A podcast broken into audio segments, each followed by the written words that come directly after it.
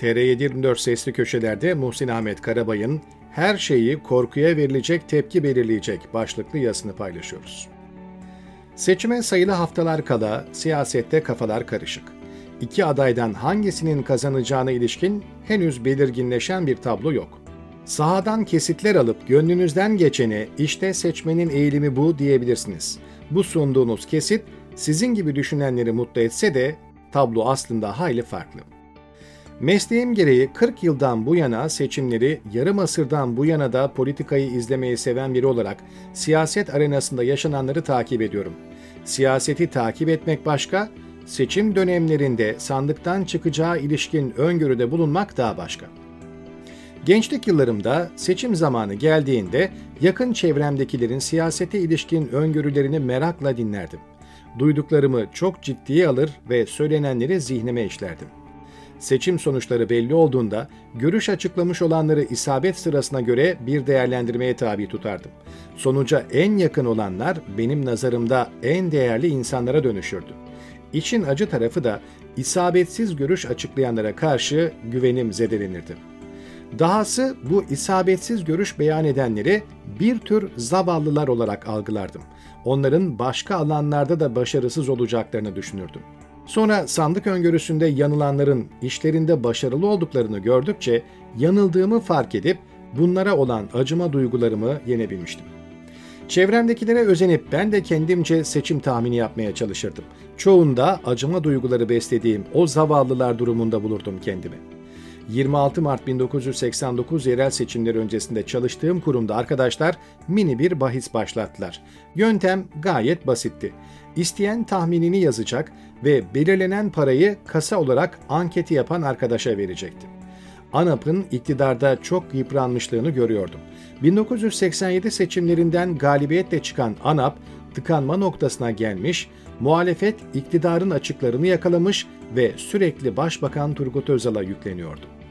Mart 1989 seçimlerinde SHP %33 oy oranıyla birinci, ANAP %24 ile ikinci gelmişti. İşin ilginç tarafı bir başka sağ parti olan DYP %23 ile iktidardaki ANAP'ın ensesindeydi.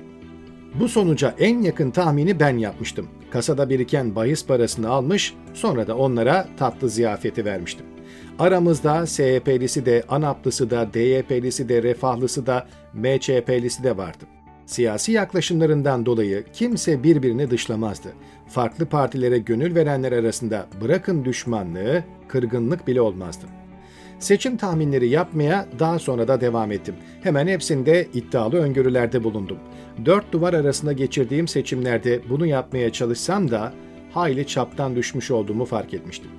Cezaevinde geçen seçimlerde partilerin alacağı oylara ilişkin öngörüm erozyona uğrayıp gitmişti. Sadece kimin partinin kazanacağını öngörebilir birine dönüşmüştüm. Geçmişe ilişkin bu kadar detay anlatmamın sebebi şu. Haziran 2018 seçimleri dahil hepsinde normal denebilecek politik bir ortam vardı. 14 Mayıs 2023 seçimlerinde tablo çok çok farklı.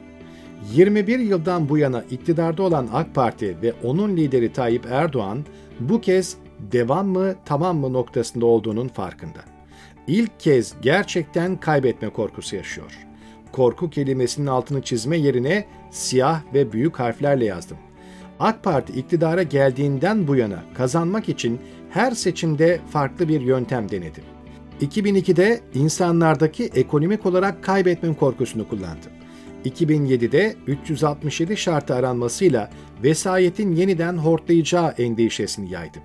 2011'de Erdoğan'ın ayrıştırma girişimleri toplum içinde sonuç vermeye başladı.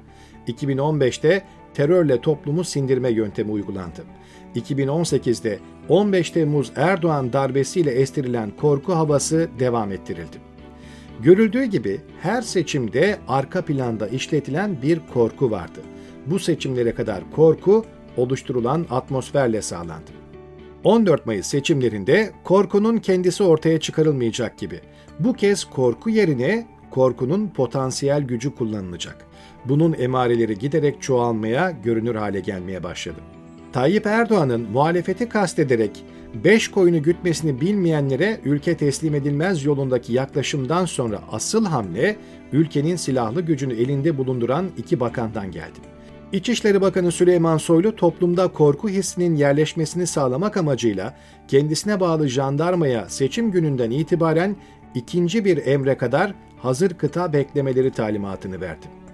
Bütün birliklere yazının gönderilmesi üzerine CHP İzmir Milletvekili Murat Bakan, emniyet, asayiş görevi olmayan personelin hazır kıta bekletilmesinin amacını sordu.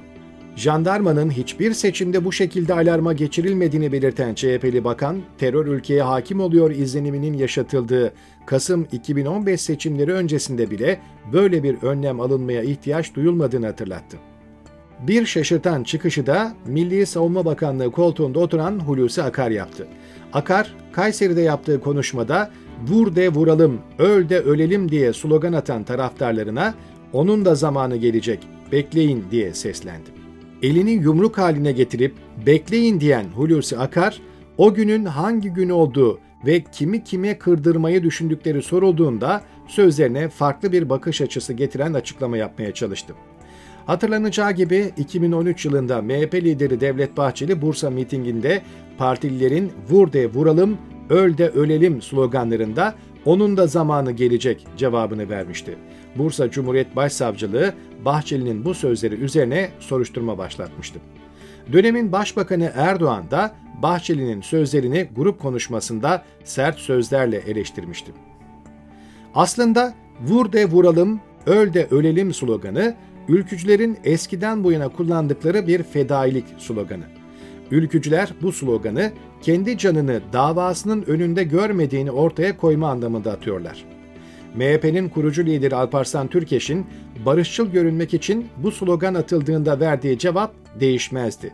Vur de vuralım, öl de ölelim sloganı atan ülkücüleri hep size hiçbir zaman öl diyemem, hep yaşa derim, yaşayacaksınız diye sustururdu.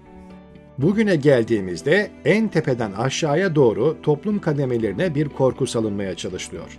Bu adamlar kazanırsa sorun yok, kaybetse de gitmezler havası bizzat Beştepe Sarayı ve çevresinden pompalanıyor. Kaybederlerse ülke karışacak diye ortadaki insanları iktidarın devamından yana oy kullanmaya kanalize etmeye çalışıyorlar. Seçmenin de bu korku duvarını aşmasına engel olmak istiyorlar. Aslına bakarsanız seçimlerin sonucunu bu korku duvarının aşılıp aşılmadığı belirleyecek.